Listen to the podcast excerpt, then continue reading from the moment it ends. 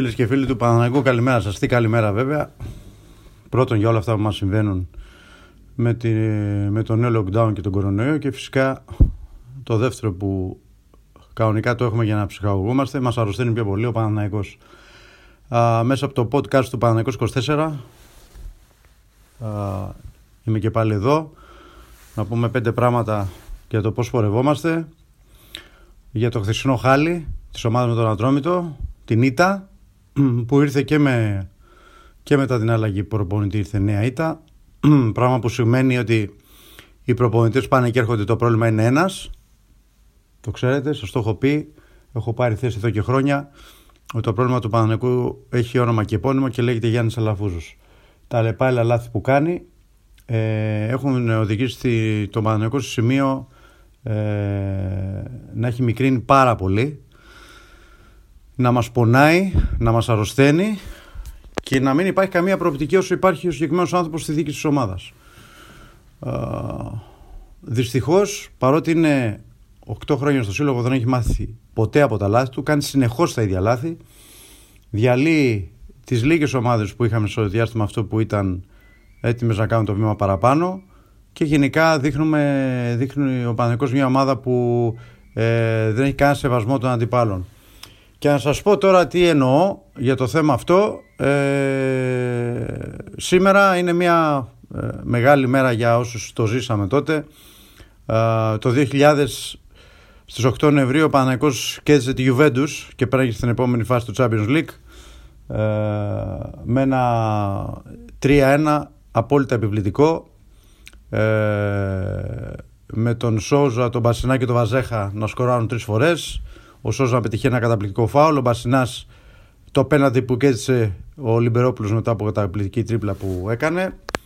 Και το τρίτο γκολ του Βαζέχα α, για να φτάσει αυτό το 3-1 που έδωσε την πρόκληση στον Παναναϊκό ε, και τότε ο Παναναϊκός και με εντολή του τότε προποτή του Άγγελου Αναστασιάδη και οι παίκτες μέσα όταν ο αντίπαλος έμεινε με νέα παίκτες, σταμάτησαν ουσιαστικά α, να επιτίθεται, σταμάτησαν να παίζουν, ήταν πιο, χαλαρά, πιο χαλαροί γιατί έδειξαν σεβασμό στη μεγάλη κυρία. Ο Παναγενικό λοιπόν πριν από 20 χρόνια έδειχνε σεβασμό σε ομάδες σαν τη Juventus. Έτσι. Ή θα το πω πιο λαϊκά, έκανε πλάκα στη Juventus. 20 χρόνια μετά, στον Παναγενικό κάνουν πλάκα οι μικρομεσαίες ομάδες του ελληνικού πρωταθλήματος. Αυτό λέγεται κατάντια. Και θα σας πω δύο συγκεκριμένα παραδείγματα για χθες τα οποία με έχουν πειράξει. Και πραγματικά απορώ, ε, επειδή λέμε για τον Αλαφούζο που φυσικά είναι ο πρώτος υπεύθυνος, αν ρέει αίμα στους παίκτες του Παναναϊκού, με αυτό που θα σας πω τώρα. Ε, ο Κυβρακίδη πριν από το παιχνίδι με τον, ε, με τον Παναναϊκό έκανε δήλωση στην Όβα και είπε ότι θα είμαι ευχαριστημένος, δεν θα είμαι ευχαριστημένος αν δεν κερδίσουμε τον Παναναϊκό. Δεν θα είμαι ευχαριστημένος αν φέρουμε ισοπαλία. Ο Κυβρακίδη, το δεξί μπακ του ατρωμίτου που έπαιξε αριστερά χθες λόγω από την άλλη πλευρά του Γκάλο, ε, είπε ότι ε, θα είναι ευχαριστημένος μόνο με νίκη επί του Παναναϊκού στο ΆΚΑ. Καταλαβαίνετε ότι αυτό είναι μια δήλωση που δείχνει το πόσο έχεις μικρύνει. Ε, είμαι σίγουρος ότι όλοι οι παίκτες του Παναναϊκού το έμαθαν. Φαντάζομαι ότι το έχουν μάθει και απορώ με το γεγονός ότι πώς το ανέχθηκαν στη διάρκεια του αγώνα και παρουσίασαν αυτή την κακή εικόνα.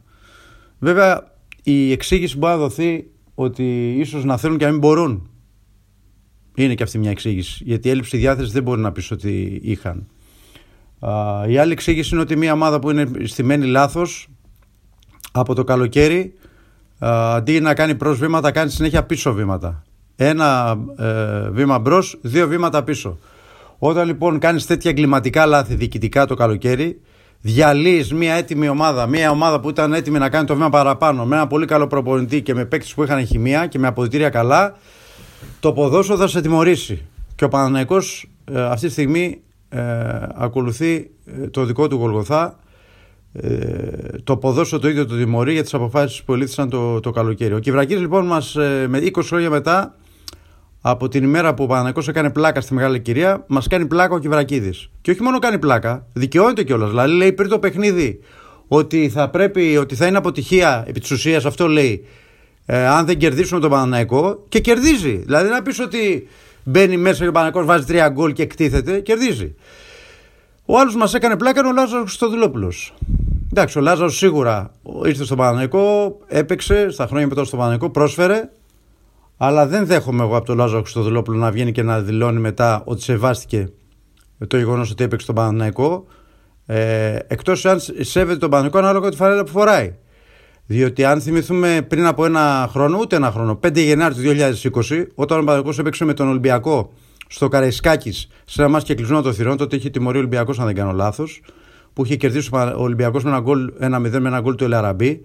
Ο Χρυστοδουλόπουλο είχε μπει αλλαγή στο παιχνίδι και σε μία φάση που ο ίδιος παραλίγο να σημειώσει γκολ, χτυπιότανε. Υπάρχουν και φωτογραφίες που βλέπετε τα μαλλιά του, πιάνει τα μαλλιά του και χτυπιέται. Ε, όταν λες ότι σέβεσαι ένα σύλλογο, το σέβεσαι με όλες τις φανέλες. Όχι με τη φανέλα του ατρωμίτου, το σέβεσαι και με τη φανέλα του Ολυμπιακού χτυπιέσαι. Εκτός αν πρέπει εκεί για να είσαι αρεστός ε, να μπορείς να κάνεις αυτά που έκανες. Λοιπόν, οπότε αυτό εγώ δεν το δέχομαι. Θα προτιμούσα να πανηγυρίσει. Σας το λέω ειλικρινά. Δεν θα με ενοχλούσε καθόλου. Θα προτιμούσα γιατί από τη στιγμή που το αισθάνεται έπρεπε να το κάνει. Το να μην πανηγυρίσουν τον Ατρόμητο και να χτυπιέται για τον κόλ που έχασε τον Ολυμπιακό, το θεωρώ ότι. Το λέω και υποκρισία. Έτσι. Αλλά δεν είναι το πρόβλημα μου ο Λάζαρος αυτή τη στιγμή. Ο Λάζαρος έκανε την καριέρα του, ένας πολύ καλός παίκτης ήταν. Ε, έπαιξε τον Παναθηναϊκό, παραλαμβάνω, πρόσφερες σε καλές στιγμές για τον Παναθηναϊκό. OK, okay, πήγε μετά στην ΑΕΚ στον Ολυμπιακό, ακολούθησε τη δική του πορεία. Το πρόβλημά μου είναι ότι ο Κυπριακίδης και ο Χριστοδουλόπουλος κάνουν πλάκα στον Παναθηναϊκό με αυτά που λένε και όπως αποδεικνύεται και στο γήπεδο.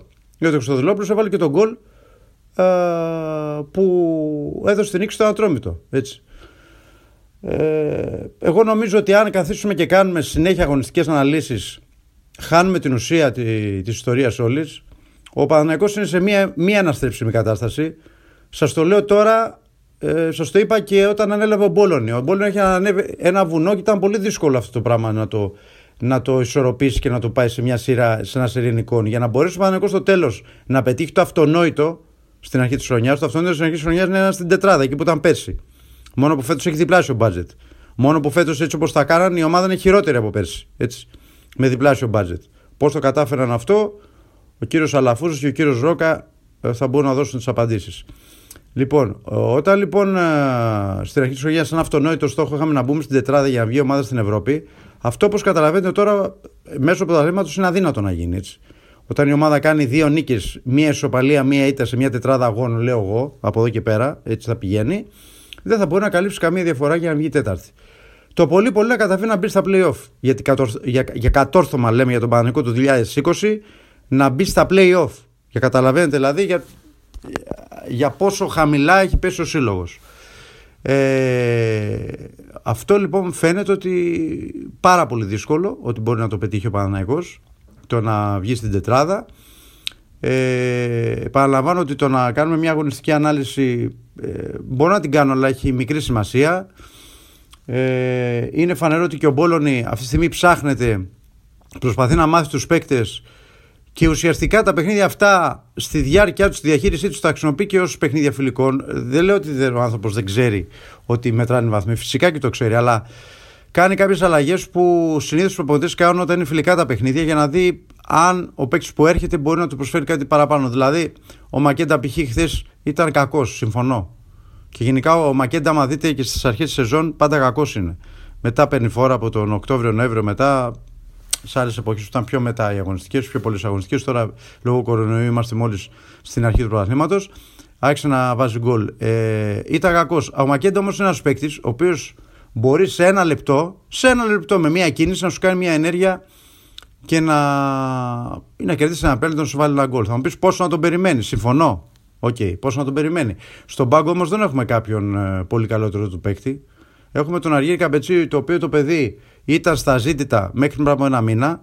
Ο Ρόκα δεν ήθελε να τον βλέπει για τους δικούς του λόγους. Τον έβαζε να κάνει προπόνηση ε, με τους υπόλοιπους παίκτες που δεν υπολόγιζε. Ε,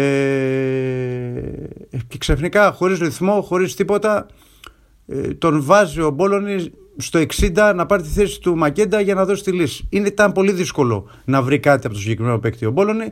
Σε κάθε περίπτωση επαναλαμβάνω το να κάνουμε κριτική στον κάθε προπονητή που αναλαμβάνει και φεύγει, διότι και ο Μπόλωνη την ίδια τύχη θα έχει με τον Μπογιάτος, σας το λέω, θα με θυμηθείτε. Δεν, ε, δεν πρόκειται να.